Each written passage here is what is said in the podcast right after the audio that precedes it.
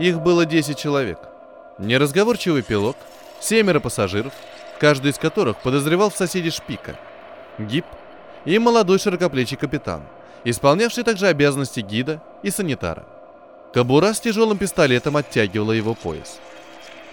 Небольшой темно-красный дирижабль, оборудованный темпер-установкой, был спрятан в заброшенной каменоломне, километрах в 40 от города. Пассажиров доставили туда в закрытом автофургоне. Итак, начал капитан, когда все разместились в гондоле. Вам предстоит самое грандиозное приключение. С нашей помощью вы перенесетесь в прошлое и сможете принять участие в пирах короля Артура или походах Аттилы. Ради вас, прекрасные дамы, он сделал жест в сторону двух совершенно ошалевших от страха толстух. Сразятся доблестные рыцари. В этот момент дирижабль качнула, и Гип ощутил туманящую сознание и выворачивающую внутренности дурноту. Капитан пошатнулся и сел. «Барды споют для вас лучшие песни!» Просипел он сдавленным голосом. «Вы станете свидетелями заговоров, дуэлей!» Никто его не слушал. Все пассажиры, кроме Гиба, припали к кислородным маскам. Даммы, из-за которых должна была пролиться рыцарская кровь, блевали в пластиковые пакеты. «Скорее!» — капитан повернулся к Гибу. «Помогите вытащить их на воздух!» Судя по всему, переход в прошлое уже состоялся. «А вы молодец», — похвалил капитан, когда они вдвоем вытащили из гондолы последнего одуревшего пассажира. «Я этого когда-нибудь не выдержу». «Где мы находимся?» — спросил Гиб. «Один бог знает», — ответил капитан, вытирая пот. «Это рухлядь может добросить куда угодно. Точно ориентироваться на ней практически невозможно». «А как насчет будущего?» — спросил Гиб. «В смысле оплаты? Наверное, еще дороже, чем прошлое?» «Что вы?» — улыбнулся капитан. «Будущее мы не обслуживаем. Путешествие туда вообще невозможно. Поверьте мне». «А, черт», — подумал Гиб. «Он начинает мне нравиться. Только этого еще не хватало». Пассажиры быстро оживали на свежем воздухе. Дирижабль лежал на вершине зеленого холма. Во все стороны простиралась бескрайняя равнина, пересеченная широкой спокойной рекой. В соседней роще пели птицы. Ничто не указывало на присутствие человека. «А где же рыцари?» — капризно спросила одна из женщин. «Задерживаются, мадам, задерживаются», — ответил капитан. «Давайте спустимся вниз. Видите там прекрасные цветы?» На полпути Гип остановился и сказал. «Я забыл в гондоле бинокль». «Идите», — разрешил капитан. «Возьмите свой бинокль и догоняйте нас». Сжимая в кармане рукоятку пистолета, Гип поднялся на холм. Пилот грелся на солнышке, сняв комбинезон и рубашку. «Встань!» — приказал Гип. «И предупреждаю, без фокусов!» Пилот открыл глаза и, увидев направленный ему в грудь пистолет, медленно поднялся. Его темное лицо с глубокими складками ничего не выражало. «Повернись», — скомандовал Гип. «Я свяжу тебе руки». «Не спеши», — отозвался пилот. Он застегнул комбинезон на все пуговицы и только тогда повернулся к Гипу. «Подвинь одеяло», — попросил пилот, когда Гип связал ему кисти рук заранее приготовленным куском шнура. «Я лучше прилягу», — и добавил. «Я давно знал, что все когда-нибудь кончится именно таким образом». Пассажиры резвились на лугу среди цветов и буйной травы. «Скорее, скорее идите сюда!» — закричал капитан Гибу. «Что я вам покажу?» Вдруг лицо капитана стало серьезным. «Где же ваш бинокль?» — спросил он, внимательно глядя на Гиба. Вместо ответа Гиб вытащил из кармана пистолет. «Ах, вот оно что!» — протянул капитан. Пассажиры умолкли один за другим. Наступила тишина. Затем кто-то охнул, остальные загалдели, кто с гневом, кто с ужасом. «Замолчите!» — остановил всех капитан. «Криком тут не поможешь!» «Бросьте оружие на землю!» — велел Гиб с трудом ворочая языком. Капитан расстегнул пояс и вместе с кобурой швырнул к ногам Гиба. «А с виду вы, парень, ничего. Что заставило вас пойти на это?» «Мне причинили зло», — ответил Гиб. «Страшное зло. Я потерял все. Имя, свободу, жену. За мной охотятся, как за диким зверем. «Но при чем здесь мы?» — завопил кто-то из пассажиров. «В чем мы перед вами виноваты?» «Тихо!» — сказал капитан. «Каждый из нас в чем-то виноват. А вы идите, это уже относилось к Гибу. Желаю удачи. Нам вы уже отомстили. Я сообщу вас кому-нибудь. Убирайтесь. Сами что-нибудь придумаем. Гиб подобрал пояс пистолетом и побежал наверх полупругой, как ковер траве. «Пощадите!» – завопили пассажиры. «Мы заплатим любую сумму!» Гиб сбросил на землю оба контейнера с аварийным запасом, все принадлежащие пассажирам вещи, и сверху положил пистолет капитана. Затем последний раз посмотрел на людей, столпившихся у подножья холма. «Я не хочу причинять никому зла!» – закричал Гиб. «Я отправляюсь дальше в прошлое! Там натворю столько дел, что даже иммиграционное бюро их не переварит! И я попробую изменить этот мир! Тогда в нем хватит места на всех!» «Поступайте как хотите!» – донеслось снизу. «Только доставьте нас домой!» Прошло немало времени, прежде чем Гиб обнаружил то, что ему было нужно. Едва начало светать, он повел дирижабль вниз, ориентируясь на далекие звуки боевой трубы, ржание лошадей и тяжелый топот многотысячных, обремененных железом отрядов.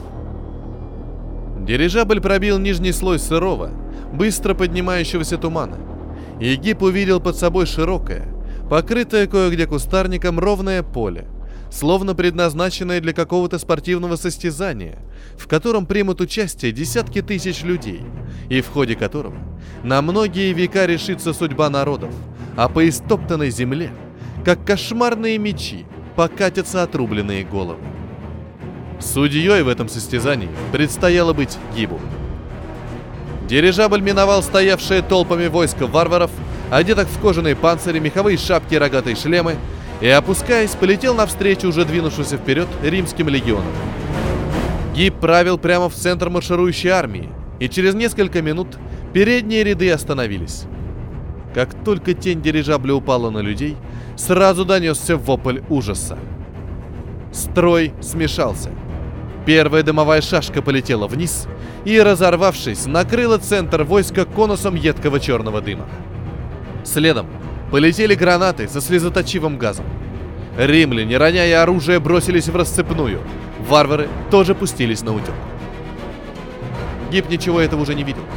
Нужно было успеть помешать изобретению пороха, сорвать экспедицию Колумба, дать огонь вымирающим племенам пятикантропов, произвести несколько дворцовых переворотов в Ассирии и Ниневии, предупредить народ Атлантиды о предстоящей катастрофе. Что из всего этого должно было получиться, Гиб представлял довольно смутно. Он загнал дирижабль в глухой лесной овраг, надел меховую куртку, забытую пилотом в гондоле, почистил брюки и пешком отправился к городу. Ночь была темная. Только вдалеке, над городскими кварталами, пылало электрическое зарево. Всякий раз заметив фары приближающегося автомобиля, Гиб сходил с шоссе и шел пошней. К утру он вошел в город. От волнения Гиб потерял осторожность и опомнился, лишь подойдя к дому, в котором раньше жил. Он перешел улицу и сел за столик в только что открывшемся маленьком кафе. Подтягивая горячий кофе, он смотрел на окна квартиры, в которой жил когда-то, и думал о том, что могло произойти в этом мире за время его отсутствия, и как отразились на настоящем те удары, которые он нанес в прошлом. Пока что ничего особенного он не заметил. Дома стояли на своих привычных местах. Улицы носили те же названия. Автомобили, ехавшие по ним, были тех же марок, что и прежде. Патрулей иммиграционного бюро стало, кажется, больше. «Будете еще что-нибудь заказывать?» — спросила официантка. «Нет», — ответил Гиб. «Счет, пожалуйста». «Сейчас». Девушка выбила чек и протянула его Гибу. «Что вас не устраивает?» «Нет, ничего», — сказал Гиб. Я давно здесь не был. Мне казалось, что все это стоит дешевле. У нас цены еще божеские. Вы попробуйте в центре позавтракать. Этого хватит? Спросил Гиб, доставая деньги. Вполне. Я разыскиваю одну женщину. Гиб не торопился уходить. Она жила в этом доме, в десятой квартире. Ее звали Ада. Шатенка среднего роста. Нет. Подумав, покачала головой официантка. В десятой квартире такой нет. Я знаю всех в этом доме. Спасибо. Поднялся гид. Я пойду.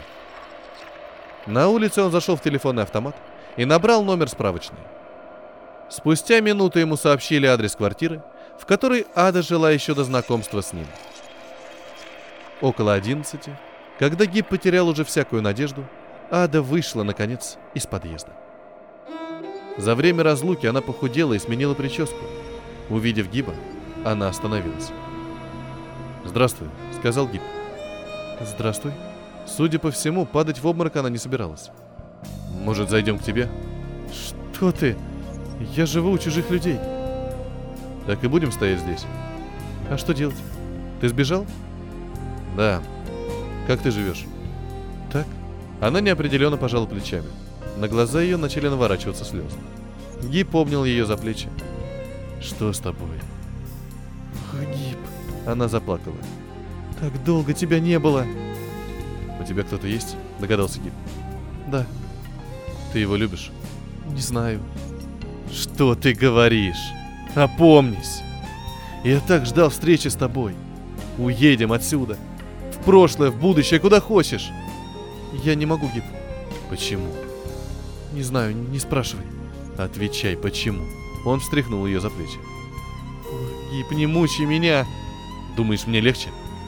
«Иди ты к черту!» — сказала она сквозь слезы. «Ты всегда думал только о себе. Я еще молодая и хочу жить. Он любит меня». «Ада, я тоже люблю тебя. Пойдем». «Нет, нет, нет! Не могу, прости». «Кто он?» «Ты его не знаешь. Он работает оптиком». «Я потащу тебя силой». «Не надо, Гиб. Это не поможет. Ты должен понять, что все изменилось.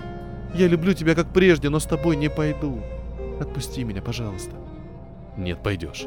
«Перестань. Я спала с ним. Через неделю у нас свадьба. Кольца уже заказаны». «Кольца? Вот оно что. А что буду делать я?» «Не знаю, Гиб. Прости меня». Она поцеловала его. «Уходи. Люди на нас уже оглядываются. В любую минуту может начаться облава. Прощай». Схлипывая, она побежала к станции метро. Гип остался один. В душе у него не было ничего, кроме ненависти ко всем оптикам на свете. С противоположной улицы на Гиба смотрел человек в резиновых сапогах и таком же фартуке, со скребком и метлой в руке. «Здравствуйте», — сказал он, подходя к Гибу. «Простите, что руки не подаю. Работа, как видите, грязная». Гиб все еще стоял в оцепенении. «А, это вы», — произнес он, узнав, кто перед ним. «Профессор многомерной топологии. Как же, как же, помню. Живете новой жизнью или...» «Или», — сказал Гиб. Я сбежал. «А мне, как видите, нашли применение. И знаете, я доволен». «Заявите обо мне?» «Нет, что вы». «Спасибо». Хотя теперь все равно. Почему? Долго рассказывать. Что вы думаете делать дальше? У меня есть темпер, Смотаюсь к пещерным людям. Вас найдут. Пусть. Один вопрос на прощание. Позволите? Задавайте. Проникнуть в будущее на наших темперах можно? Можно. В принципе, только перемещение в будущее возможно. С помощью релятивистских эффектов можно ускорить течение времени для какой-то замкнутой системы. Для того, чтобы двигаться против вектора времени, приходится использовать свойства параллельного мира. Слышал. Зеркальный мир. Две реки, текущие рядом, но в противоположные стороны. Именно. Мир тождественный нашему, но построенный наоборот.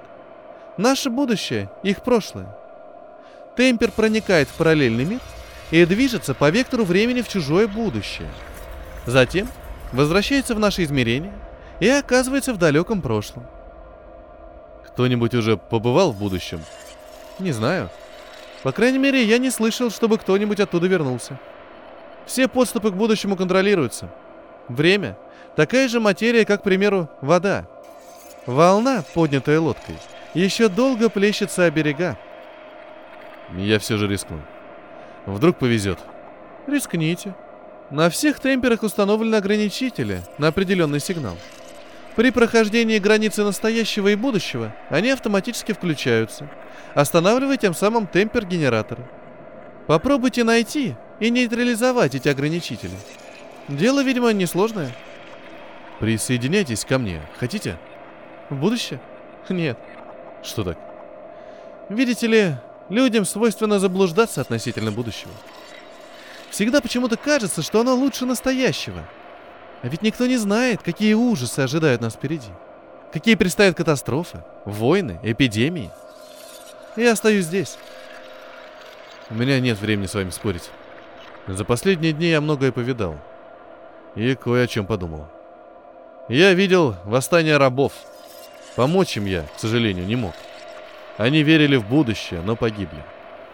Если бы рабы всех времен не надеялись на лучшее будущее и не бунтовали, мы, возможно, до сих пор таскали бы их цепи. Интересное наблюдение. Прощайте. Все же вы меня не поняли. Понял. Прощайте и будьте осторожны.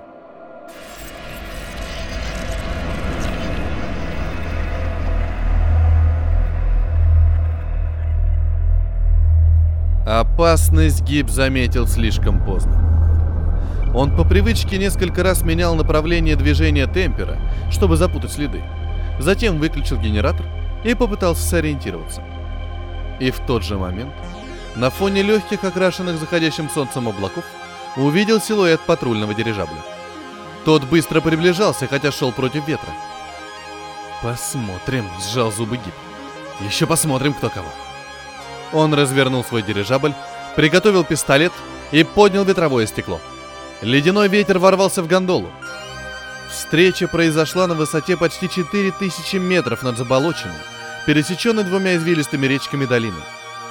Полудикие земледельцы, бросив деревянные сохи, в ужасе наблюдали, как в небе медленно сходятся два сигарообразных предмета — желтый и темно-красный.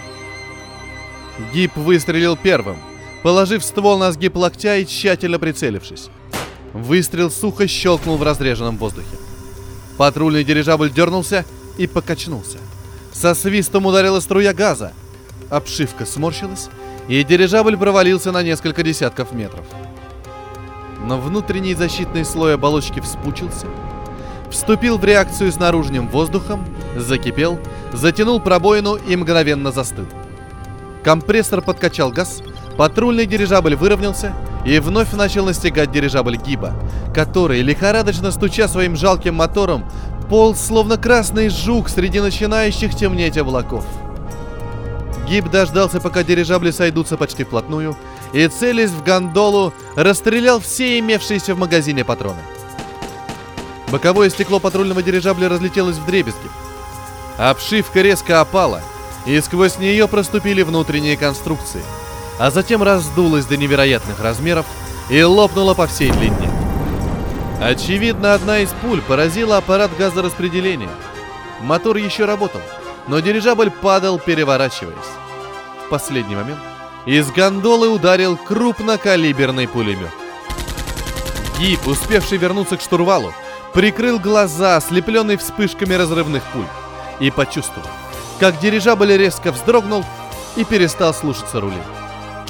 Ощущая быстрое падение, Гип высунул голову наружу и увидел, как обшивка надувается и трепещет в тех местах, где газ вырывается из десятков отверстий. Защитный слой пузырился, затягивая одну пробоину за другой, но изрешеченная оболочка уже отваливалась лохмотьями. Внизу Гип увидел падающий патрульный дирижабль, и чуть ниже его четыре белых парашютных купола. В синей дымке была видна бескрайняя далекая земля. У Гиба закружилась голова. Он представил, как будет падать в этой синей дымке. Сначала медленно, потом быстрее и быстрее, в свисте ветра и скрежете разваливающихся конструкций, до тех пор, пока не врежется в землю и не вспыхнет вместе с остатками своего дирижабля. Он рванулся к аппаратным стойкам и включил газовый компрессор, чтобы хоть на минуту продлить агонию дирижабля – Затем на полную мощность запустил темпер-генераторы, использовав даже аварийный резерв. Весь мир вокруг него вспыхнул и тут же почернел. Гиб почувствовал, как его глаза, уже почти ослепшие, вылезают из орбит, а сердце мечется между горлом и желудком.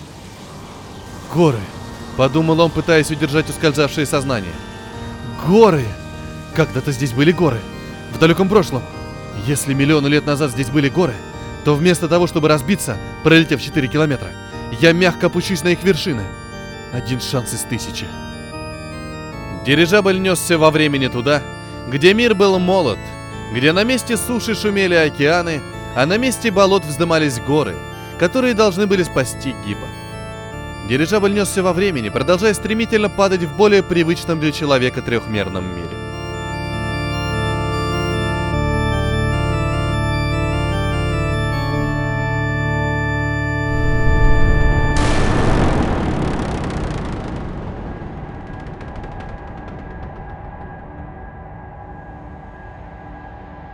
Гиба привела в чувство горячая вода, хлынувшая в гондолу. Дирижабль лежал на боку и быстро погружался. Как он выбрался наружу, Гиб не помнил. У самого берега его догнала волна. Гиб оглянулся, но не увидел больше ничего, что принадлежало бы раньше дирижаблю. Вокруг него был мертвый серый мир воды, камня и обжигающего тумана. Достигнув берега, Гиб понял, что старался напрасно. Он не разбился, не утонул и не сварился заживо. Он задыхался. Мир, родивший эти горы и озера, еще не наполнил воздух достаточным количеством кислорода. Гиб дышал. Сознание медленно возвращалось. Казалось, прошли годы, прежде чем ему хватило силы поднять веки. По-прежнему выл ветер, вода и магма струились по скалам. В небе, среди облаков пара, пылало беспощадное солнце. На лицо Гиба была надета кислородная маска. Шесть человек в черных, облегающих тело скафандрах, стояли вокруг него. Гиб встал, чтобы встретить смерть лицом к лицу. «Ты доставил нам много хлопот», — сказал один из шестерых. Голос его исходил из динамика, болтающегося на животе. Фиолетовый светофильтр скрывал лицо. «Тебе не понравилось наше время? Но и в других временах ты не прижился. Мы поможем тебе подыскать что-либо подходящее. Во времени есть такие закоулки, в которых даже подвалы Инквизиции тебе покажутся раем. Ты еще не видел празднества каннибалов. Ты не знаешь, что такое рабство на свинцовых рудниках Рима. Антенна шок-ружья поднялась на уровень глаз Гиба. Он упал. Бешеные судороги сводили его мышцы.